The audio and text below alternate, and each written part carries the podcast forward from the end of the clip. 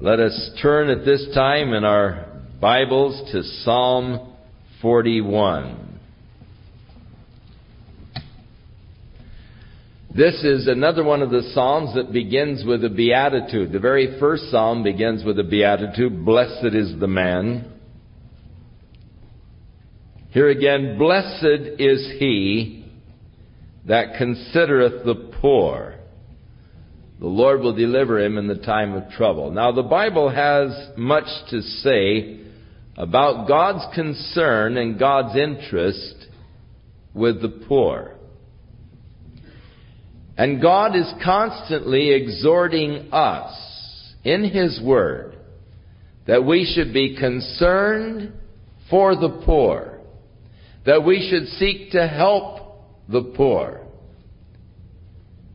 It is biblical that our concern should be for the poor. In fact, there is a scripture that says, He that lendeth to the poor lendeth to the Lord.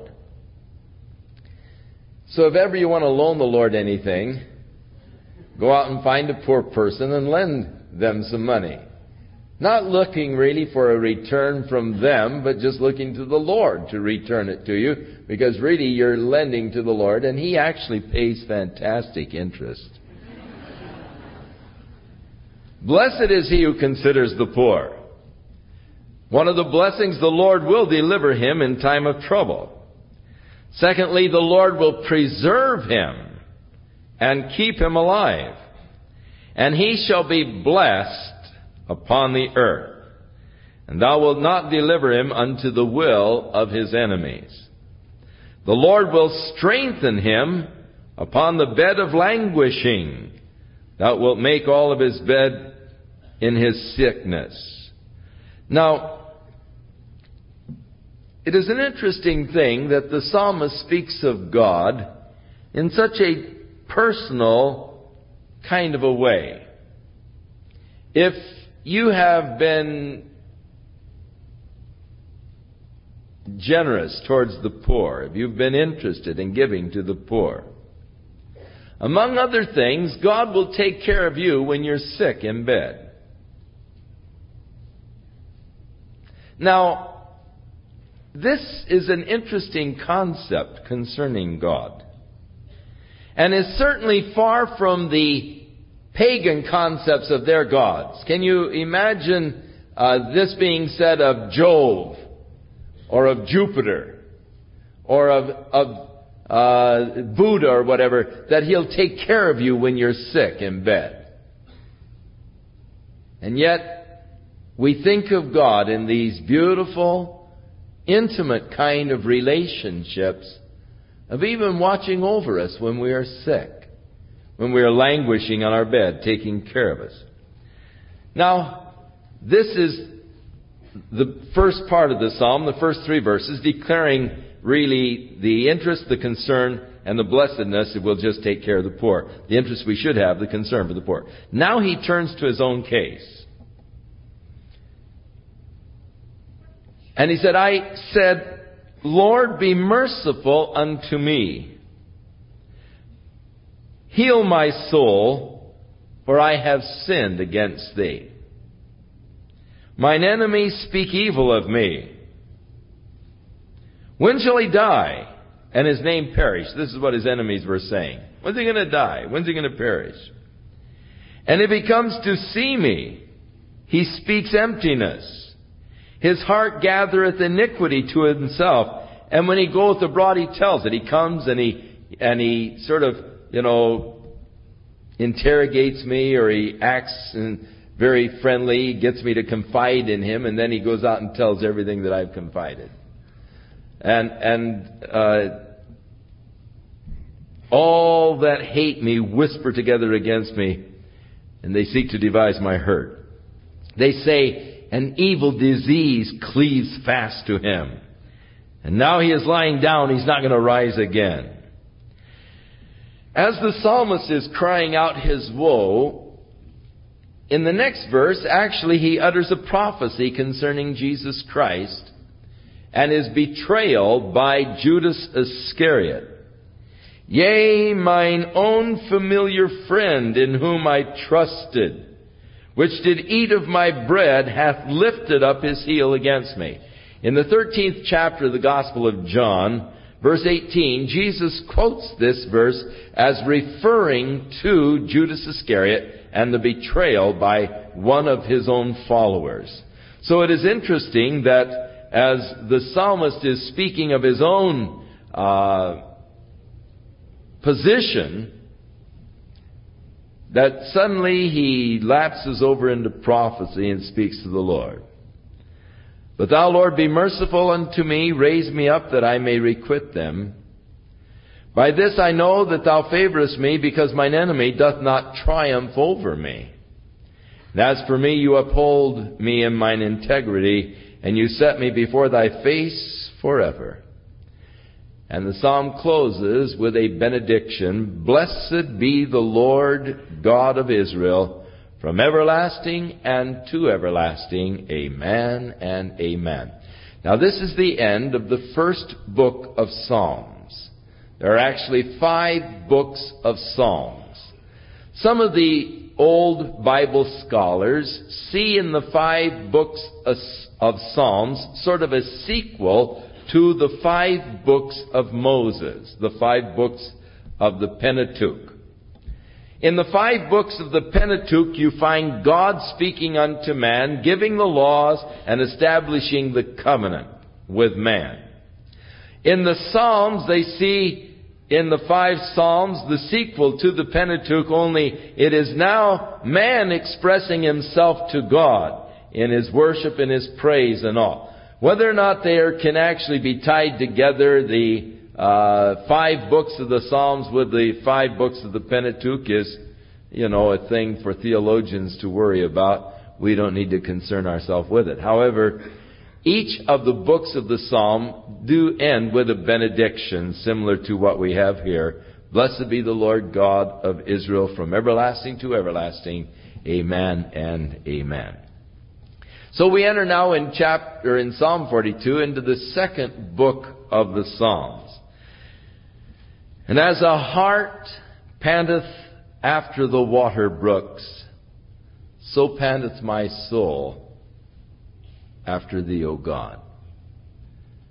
Jesus said, Blessed are they that do hunger and thirst after righteousness for they shall be filled. Here the psalmist is expressing his desire for God. As the hart panteth after the water brooks, so pants my soul after thee, O God. Jesus cried out, If any man thirst, let him come unto me and drink.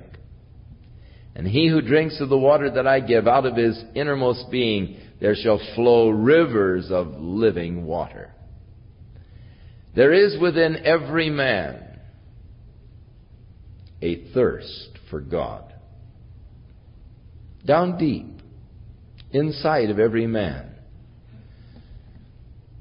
There is that thirsting after a meaningful relationship with God. Now, this thirst is like being hungry sometimes and not knowing exactly what you're hungry for. Your body chemistry is trying to tell you that it's needing some particular chemical. Maybe it's in enchiladas. Or maybe it's in ravioli. But you're hungry for something and you can't quite pinpoint what you're hungry for. And so as a result, you're eating everything. Trying to find out what am I hungry for? And nothing seems to satisfy. Nothing seems to fit my particular hunger. Sometimes the hunger is a little indistinguishable, even as the thirst often is indistinguishable in that I know that I'm lacking. I know that I need something more. I know that life must have something more than what I have yet experienced. There must be more to life than this. In reality, way down deep inside, my spirit is thirsting after God and a meaningful relationship with God. Now it is amazing the many things by which people seek to satisfy this thirst.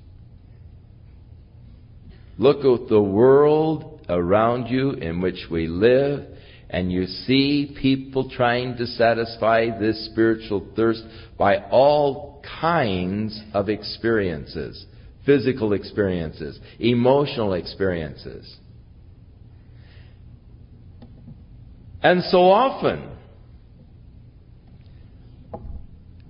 as they are pursuing after one of their immediate goals, their idea is if I can just attain, if I can just achieve, it's going to satisfy. And oh, they become evangelists for this particular uh, little uh, deal that they're in right now because, oh, this is it. This is going to satisfy. This is going to bring to me all that I'm looking for in life. And they're running down the trail.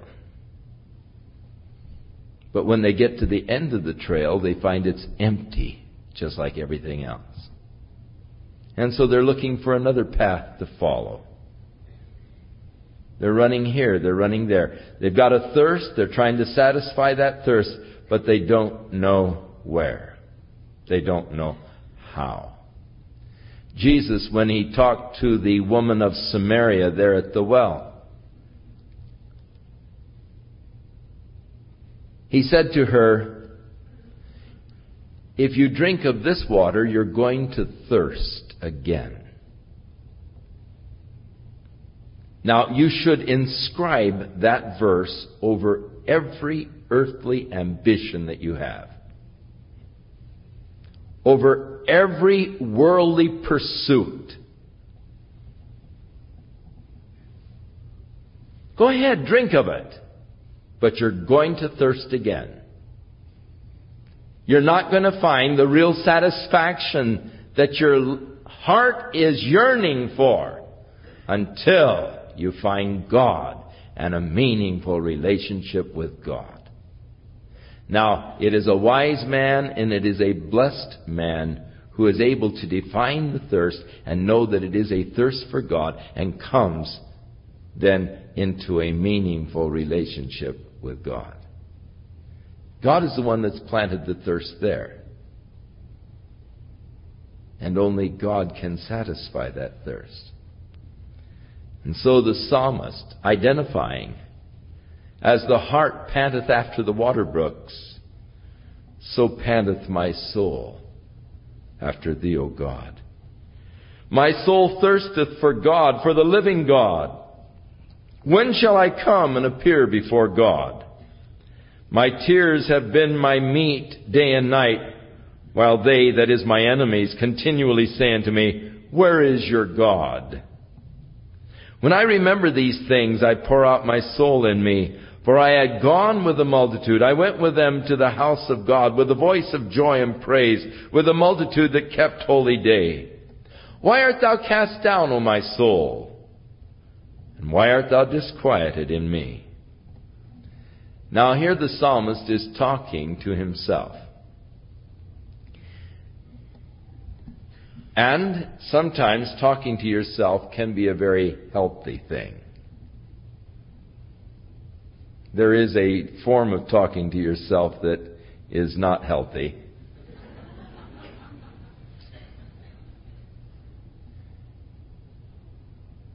But here the psalmist is saying, Hey, soul,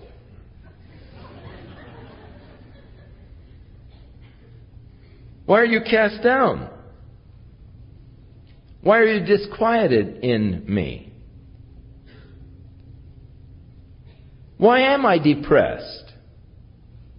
Why am I discouraged?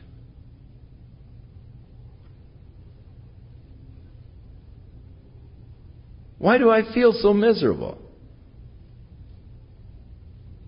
Now, a lot of people just get depressed and they just think, well, I'm depressed today, and they just go on in their depression, rather than talking to themselves and talking yourself out of it. You can actually talk yourself out of depression.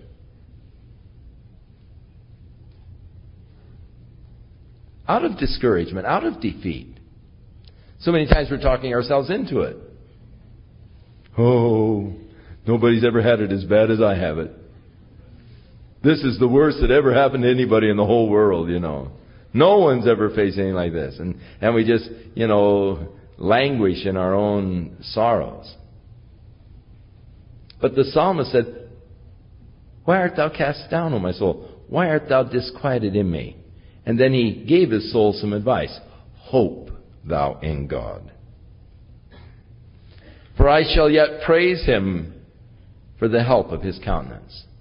Now, he's saying, alright, now don't get discouraged. Hope in God. God's on the throne. And that's when we get discouraged, when we forget that fact. You must not forget that God is ruling. God is on the throne.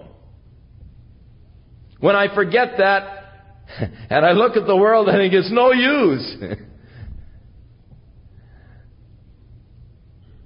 when our little girl was in first grade, just learning to write, we came home one day and there was a note that says, It's no use, I've run away.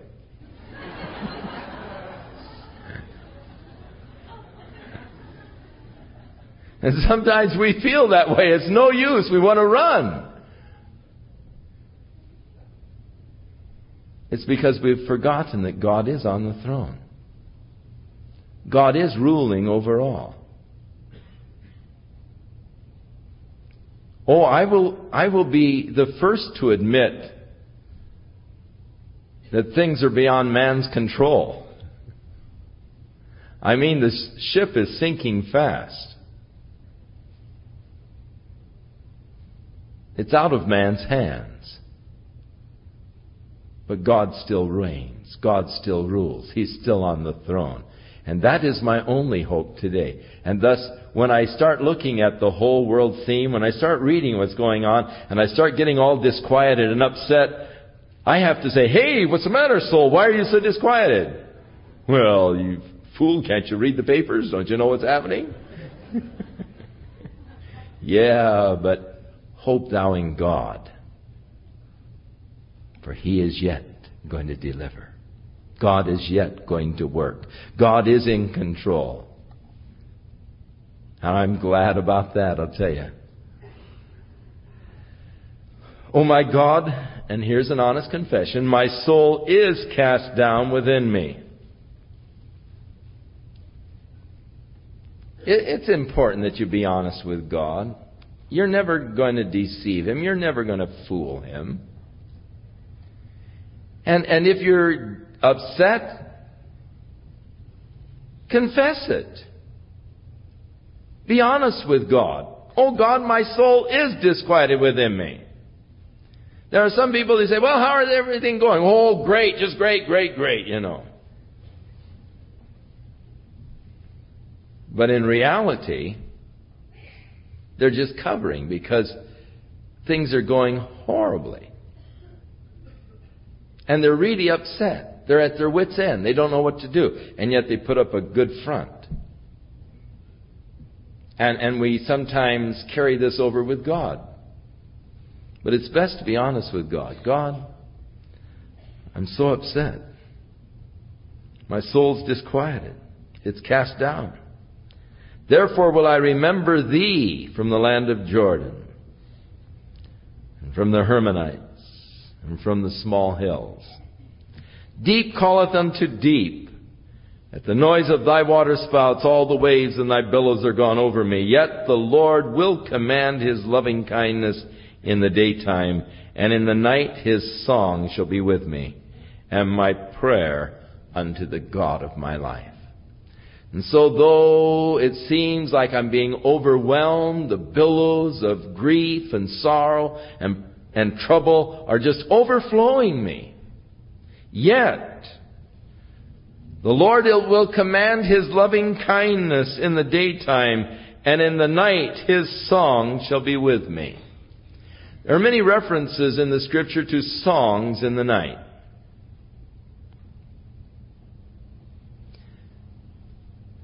A couple of years ago, I was back in Pennsylvania speaking in some special services back there and I got hold of some bad tuna that they served for dinner. I got food poisoning. And after the service that night, when I came back to my room, I was sick. Oh, I was sick.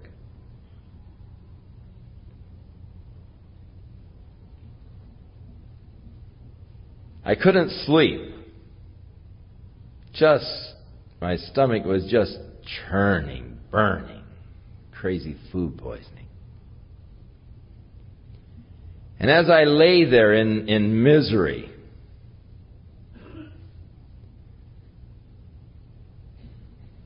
a beautiful chorus, worship chorus, came to me. I'd never heard it before. It was just inspiration, just a song of worship and praise to the Lord. And I started to sing it. And I sang it over and over and over again. A song in the night of worship, of praise, of thanksgiving to the Lord. And I thought, oh, that's a beautiful chorus. I better get up and write it down. I can maybe slip downstairs and pick out the tune on the piano and write it down because, oh, I don't want to forget this. I want to teach this to everybody. Oh, such a neat chorus to worship the Lord, you know. And I thought, well, if, if I were plunking on the piano at this hour of the morning, and I should awaken my host, they'd think I was crazy or something. Maybe I better not go downstairs. But really, I was too sick to get out of bed and, and, and turn on the light and write the thing down. So I just kept singing it over and over. And I thought, oh, no, I'll never forget this. This is just beautiful. And I finally sang myself to sleep. In the morning, when I awakened, I was healed. The Lord had touched me. I was feeling fine, except that I couldn't remember the chorus. It's sort of like the lost chord, you know. I searched, done my best to try to remember it, and I, and I said, "Oh Lord, please help me to remember it." And He said, "No, that was just the song for the night." My song to get you through that rough night.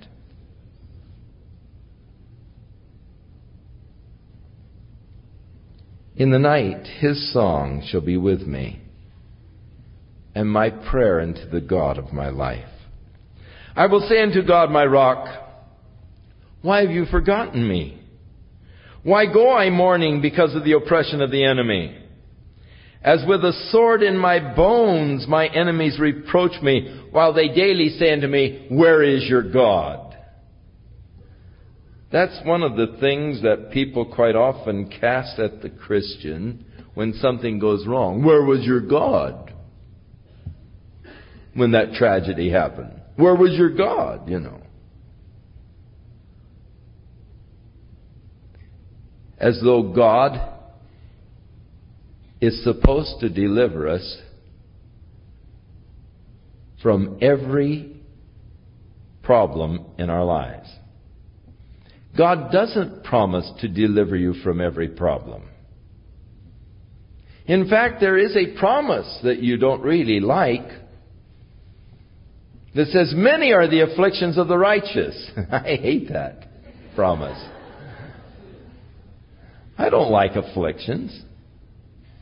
And in afflictions, people are always saying, well, where was your God then? You know, where is your God when children are starving to death in Cambodia? Where is your God when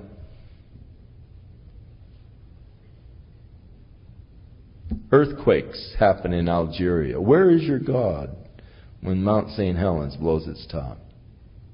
Where is your God?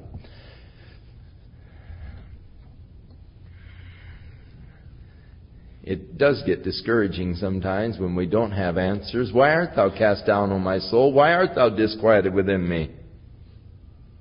Hope thou in God, For I shall yet praise him who is the health of my countenance and my God. Hey, I'm going to come through. One of these days I'll be praising God even for this trial that I am presently enduring. I will yet praise him. Psalm 43 seems to be similar to Psalm 42. There are some who believe that it actually belonged to Psalm 42, and in some of the manuscripts they were even put together as one psalm. Judge me, O God, and plead my cause against an ungodly nation. O deliver me from the deceitful and unjust man. For thou art the God of my strength. Why dost thou cast me off? Why go I mourning because of the oppression of the enemy? Oh, send out thy light and thy truth. Let them lead me. Let them bring me unto thy holy hill and to thy tabernacles. How many times We've cried out to God, Oh God, send out your light and your truth. Let them lead me. God, I want to do the right thing. God, I want to follow your will in this matter. God, I don't know which way to turn. I don't know what way to go. God, send out your light. Let your truth lead me. Then will I go unto the altar of God, unto God my exceeding joy. Yea, upon the harp I will praise thee. O God, my God. And then the phrase that we had in the last psalm, Why art thou cast down, O my soul? Why art thou disquieted within me? Hope in God, for I shall yet praise him who is the health of my countenance and my God. Psalm 44, we have heard with our ears, O God, our fathers have told us what work you did in their days in times of old how you did drive out the heathen with thy hand, and you planted them, and how you did afflict the people and cast them out.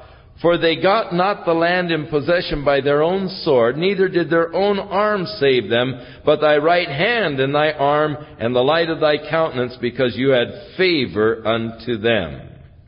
Thou art my king, O God, command deliverances for Jacob. Through thee we will push down our enemies. Through thy name we will tread them under that rise up against us. For I will not trust in my bow, neither shall my sword save me. Now, this psalm begins in a very powerful kind of an affirmation of God and, and a dependency upon God. And Lord, we've heard, our fathers have told us how that in times past, you were with them. You helped them. You delivered their enemies into their hands. How that they came into this land and, and you gave this land over to them. You drove out the enemies. It wasn't their strength or their power, but God, it was your hand upon them that brought them into the land and gave them victory here. Lord, we've known all about it. We've heard about it. And you are our God. We acknowledge you as our King. But what's wrong? Now we get into the, uh, the complaint of the psalmist. Now, up to now, we're in good shape, you see. We know your power, we know what you've done, and you are our God, but something's gone wrong here. But thou hast saved us from our enemies and hast put them to shame that hated us. In God we boast all the day long and praise thy name forever and ever. And then the Selah brings the end of that part of the psalm. That's it. God, we're trusting in you. You're it. You've done it. Now, here's, here begins the complaint with verse 9. The Selah ends the first thing of confidence in God. But thou hast cast off and put us to shame. And you go not forth with our armies. You make us to turn our back from the enemy, and they which hate us spoil for themselves. You have given us like sheep appointed for meat, and you've scattered us among the heathen. You sell your people for nothing, and you do not increase your wealth by their price. You make us a reproach to our neighbors, a scorn and a derision to them that are round about us. You make us a byword among the heathen, the shaking of the head among the people. My confusion is continually before me, and the shame of my face has covered me. For the voice of him that reproached and blasphemed by reason of the enemy and the avenger. All this has come upon us, yet we have not forgotten thee, neither have we dealt falsely in thy covenant. Our heart is not turned back, neither have our steps declined from thy way. Though thou hast sore broken us in the place of dragons and covered us with the shadow of death. If we have forgotten the name of our God or stretched out our hands to a strange God, shall not God search this out? For he knows the secrets of the heart. Yea, for thy sake we are killed all the day long. We are counted as sheep for the slaughter. Awake. Why sleepest thou, O Lord? Arise, cast us not off forever. Why do you hide your face and forget our affliction and our oppression? For our soul is bowed down to the dust, our belly cleaves unto the earth. Arise for our help and redeem us for thy mercy's sake. Now, it's an interesting psalm because there's vivid contrast. Again, the beginning with God. We've heard of what you've done in the past. We know of your power. Our fathers have told us what you have done. You are our God. And yet, the difficulty of trying to understand our present circumstances which are so adverse. If it is true that you take care of your people, if it is true that you deliver your people, then why are we in this present dilemma? For we have served you, we've kept your covenant. Why, God, are we having these problems? Again, let me emphasize that God nowhere has promised that He would keep us from problems. He has promised to be with us in every trial. But, beloved, count it not strange concerning the fiery trial which is to try you as though some strange thing has happened to you. And yet, when we see a friend going through a deep trial, we say, Boy, this is weird. Wonder why God's allowing this, you know. Or if I'm going through a heavy trial, I'm always thinking of it as some strange thing that's happened to me. Why should I have to go through this trial?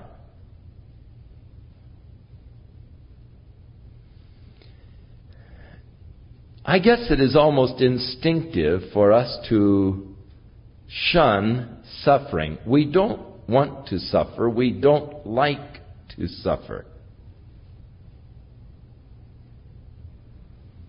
We would like to have an easy path through life. We would like to have everything come up roses. But life isn't that way. Life has many pitfalls. Life has many sorrows. Life is filled with trials. But as a child of God, I have the confidence and the assurance that God will be with me through any experience that I might have to pass. More than that, He's already gone before me. There is no temptation that has taken you, but what is common with all men, but God with that temptation will provide for you the way of escape, for he will not allow you to be tempted beyond your capacity to bear it, to endure it. But the trial of your faith is more precious than gold, though it perisheth.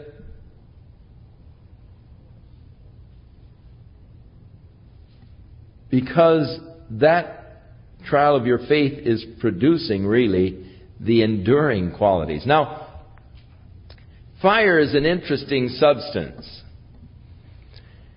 And one of the um, ways by which God is defined is our God, it says, is a consuming fire. Now, God is love, God is light, God is good. But then also, our God is a consuming fire.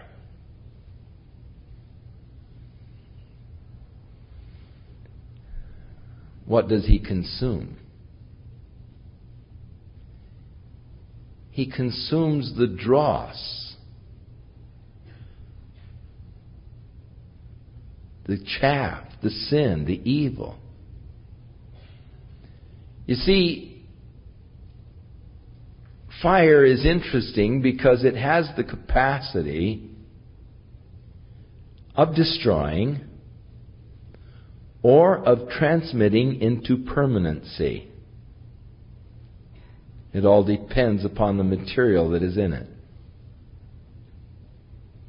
Now, if you've got a bag of sticks, then fire will consume it.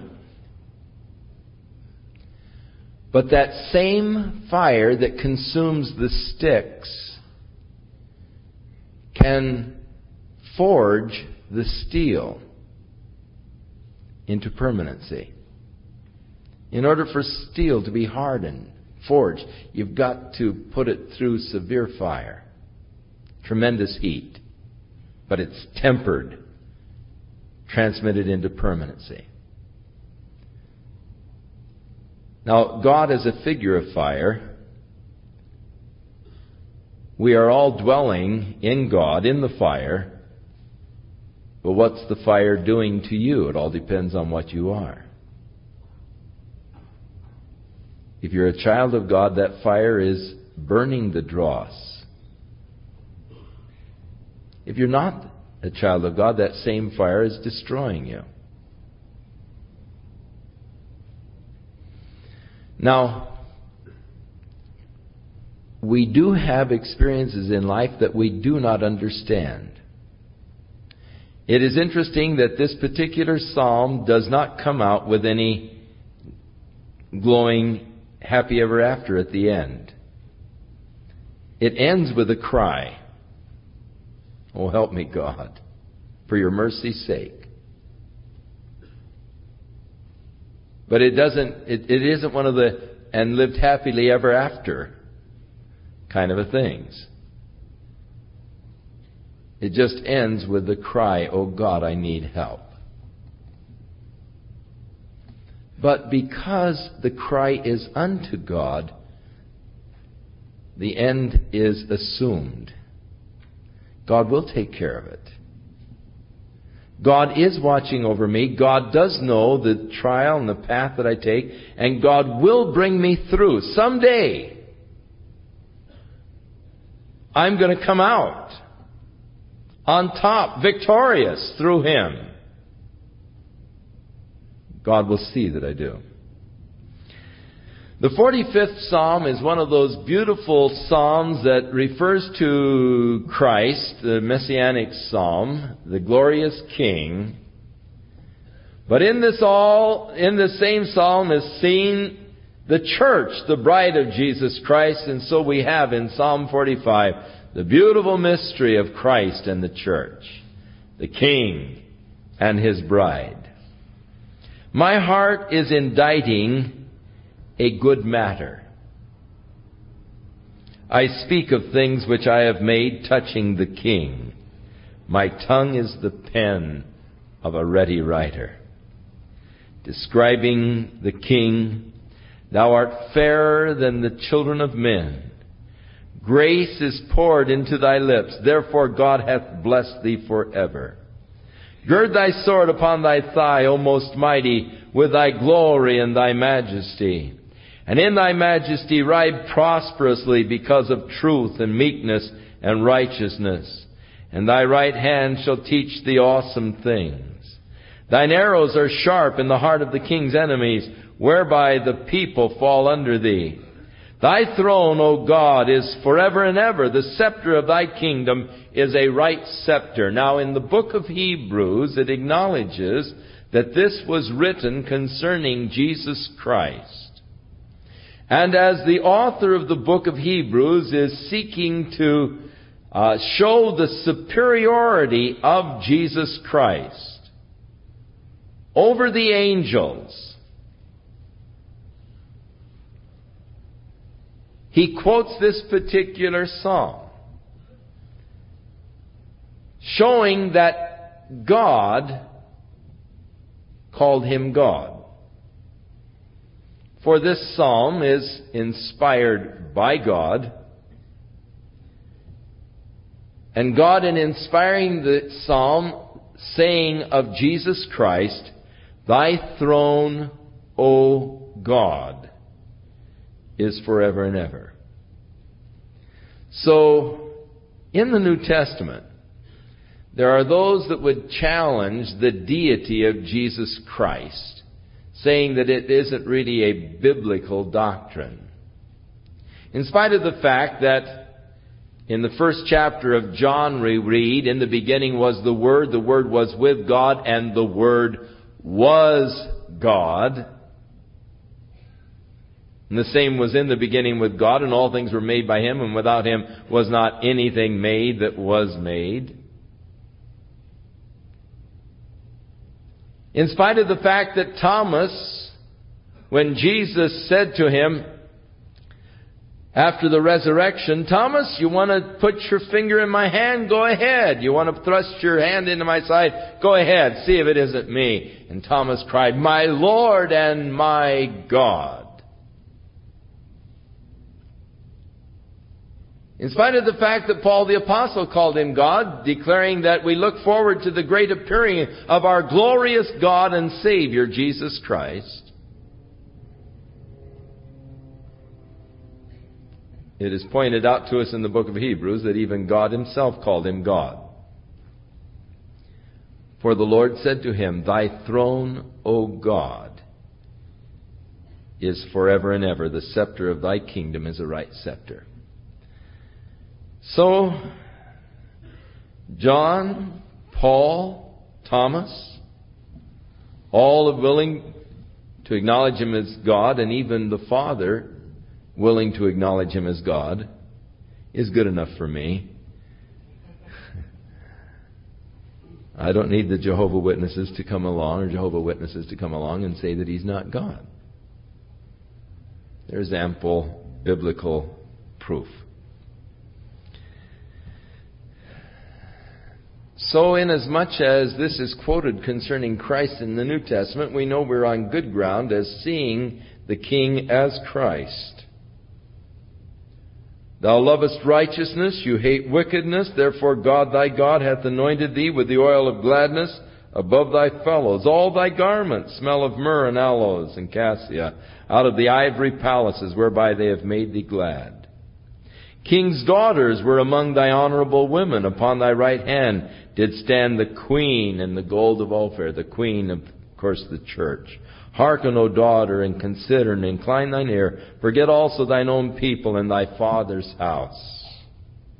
So shall the king greatly desire thy beauty, for he is thy Lord, and worship thou him. How beautiful. Speaking now this intimate, beautiful relationship between Christ and his church. Hearken, O daughter, Consider, incline thine ear.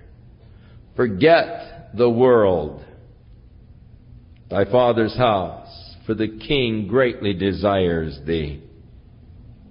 Thy beauty, for he is thy Lord. Worship him.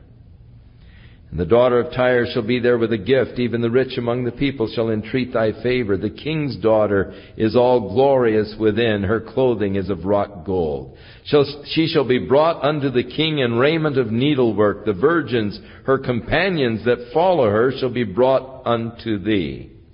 With gladness and rejoicing shall they be brought, and they shall enter into the king's palace. Instead of thy fathers shall be thy children, whom thou mayest make princes in all the earth.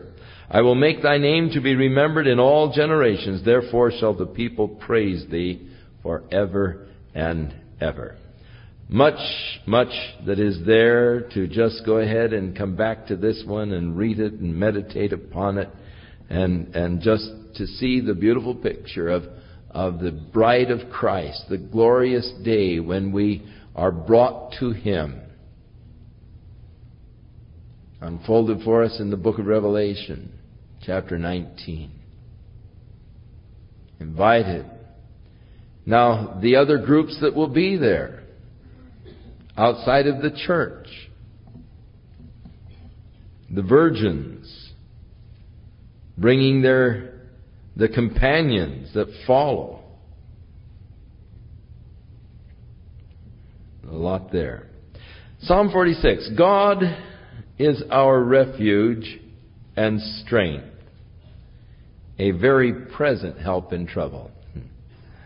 Therefore, will not we fear though the earth be removed and though the mountains be carried into the midst of the sea? Because God is my refuge and strength, I will not fear any kind of calamity that may befall me or catastrophe. Now, a few years ago, people were predicting that California was going to drop off into the Pacific Ocean. And people had visions of great tidal waves rolling down, uh, you know, through into San Joaquin Valley and, and this whole thing being inundated in a tremendous flood. And actually, there were many people who moved from California as a result of these prophecies and some of these visions and dreams. Some of those that moved, it was good riddance. California has enough kooks already. But a lot of people were, were really terrified because of these prophecies and visions of the, of the catastrophes and calamities that were going to befall California. And, and actually, of course it's really weird. They, there were, they, they, they had visions of, of this whole coastal area just dropping, you know, into the, into the Pacific. And they, they saw that from the San Andreas fault line, their visions from the San Andreas fault line uh, westward here, we were all going to just, you know, drop into the ocean.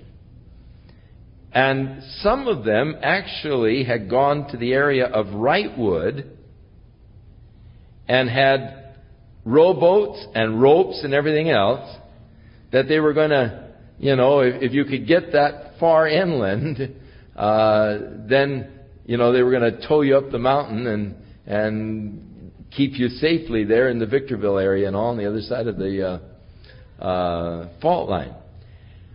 And uh, it was interesting. There were a lot of prophecies written about it, and all back in the late 60s. There was, there was quite a bit of, uh, area, quite a few churches having doom prophecies and so forth, you know, that uh, people were giving within it. And so of course, they bring these pictures of, of people envision the destruction and catastrophe, and they say, What are you going to do, Chuck? Are you going to move? I said, No.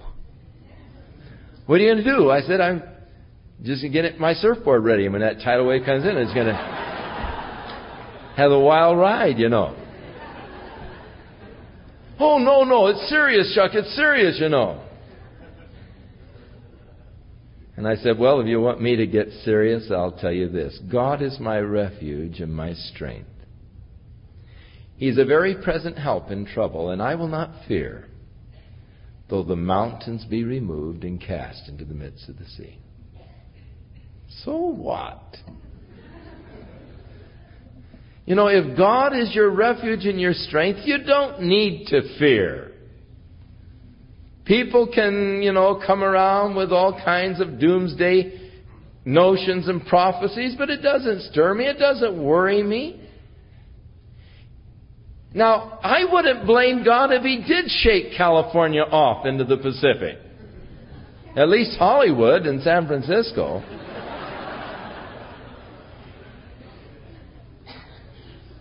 And I think He would be justified in doing so. But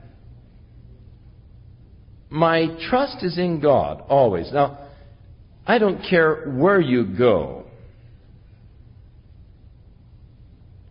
You can't really escape. You can't really run from danger. Face it, living is dangerous. No matter where you are, you're surrounded with danger. And you can't really hide from danger. What you can have is the security of God. No matter what calamity or catastrophe may befall, your life can be hid in Christ, in God, and thus secure. And if an earthquake comes, and this whole place is leveled, and I end up under the rubble of it all, only thing that's going to end up under the rubble is this dumb old body. Me, I'll be soaring.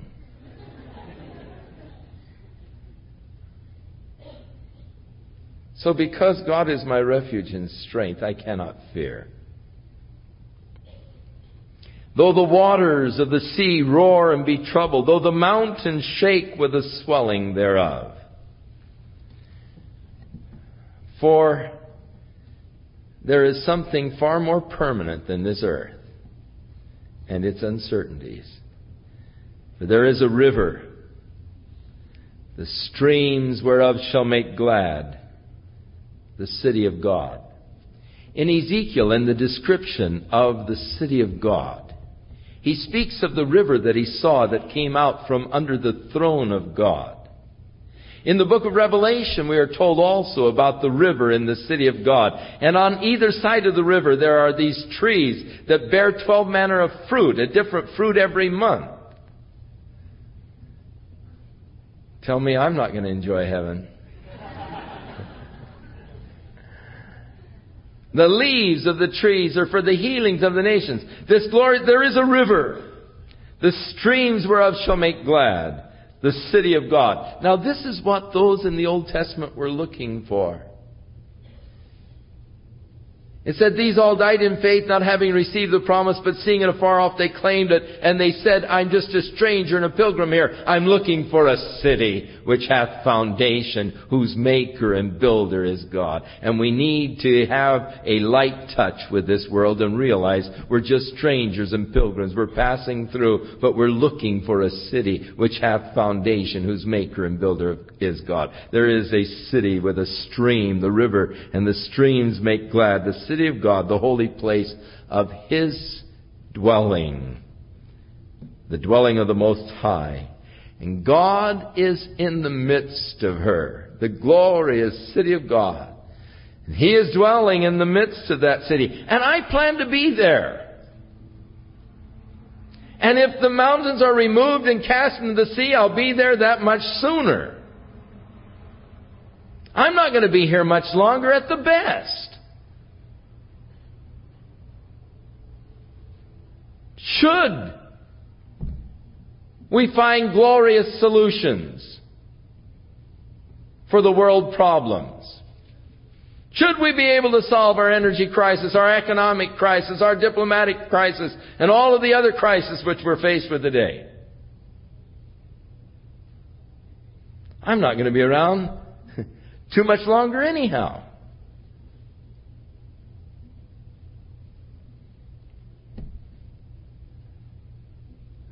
I might be around 20, 25 years, God forbid 30.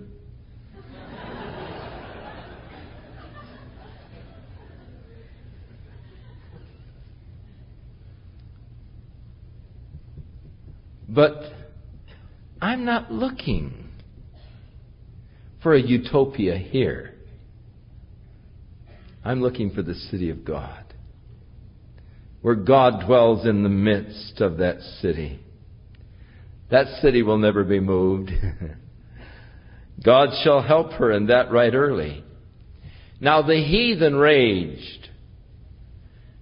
This is the speaking of the tribulation period before the great establishing of the kingdom of Christ upon the earth. The heathen raged, the kingdoms were moved, he uttered his voice, the earth melted. The Lord of hosts is with us. The God of Jacob is our refuge.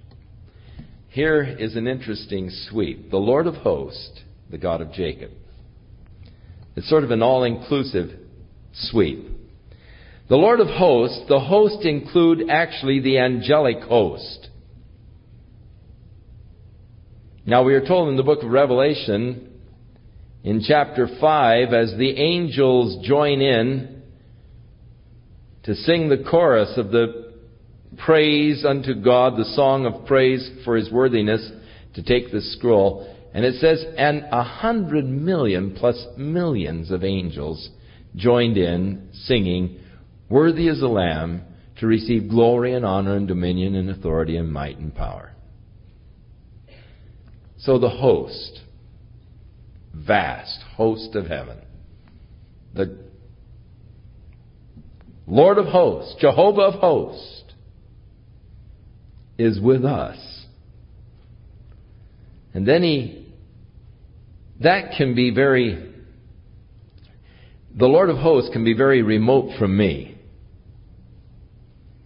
You see, that's, that's vast, that's, that's universal, that's way out here. And that can be quite impersonal to me. But he brings the sweep down and he says, The God of Jacob is our refuge. Now, in bringing the sweep down to the God of Jacob, now it's coming down to my level. The Lord of hosts is with us, but the God of Jacob is our refuge. Jacob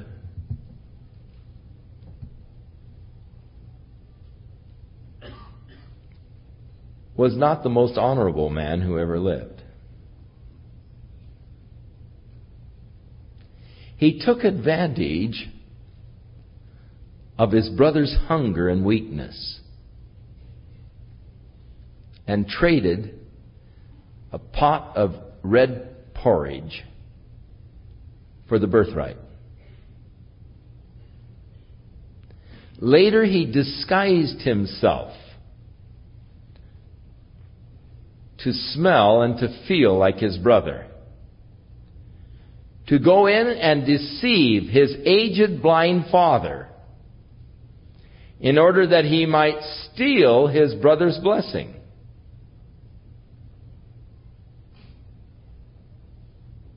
He so incurred the wrath of his brother that his brother found only one solace and he said, I'm going to kill that rat as soon as dad dies. And he was just comforting himself with the thought, I'm going to kill him. And so Jacob, knowing that his brother was out for vengeance and blood, fled to his uncle.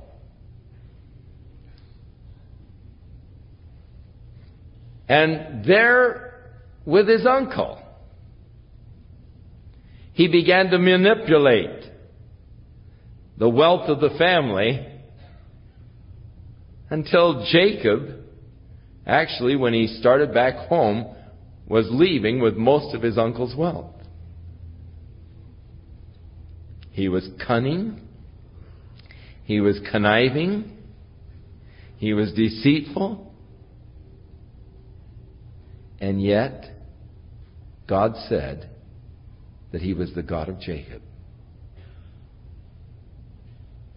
Now, I like that lower sweep. Because in that lower sweep, it includes me.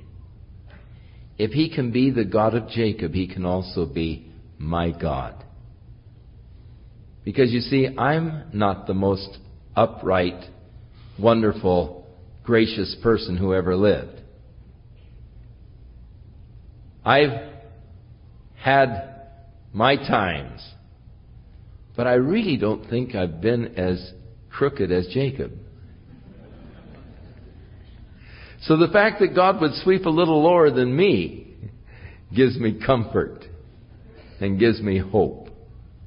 The Lord of hosts, vast, universal, the God of Jacob, down to my level. Come behold the works of the Lord, what desolations he hath made in the earth. Now, this is talking of the kingdom age going ahead.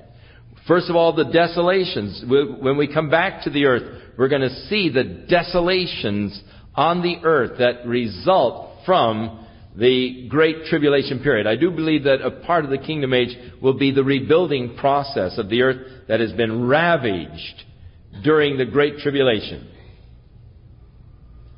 Come behold the desolations that he hath made in the earth. But he has made the wars to cease unto the end of the earth. He breaks the bow and he cuts the spear in two. He burns the chariot in the fire. And so the glorious kingdom age where they will beat their swords into plowshares and their spears into pruning hooks and they'll study war no more. The glorious thousand years of peace upon the earth as we dwell together in God's glorious kingdom, living together in that glorious age where righteousness covers the earth as waters cover the sea. Oh, what a glorious anticipation we have of that neat, neat time. Living on this earth rejuvenated for the glorious kingdom of Christ. Be still and know that I am God. I will be exalted among the heathen. I will be exalted in the earth. Just be still. Know that God is going to work His purposes. The day will come. He will be exalted. The Lord of hosts is with us. The God of Jacob is our refuge.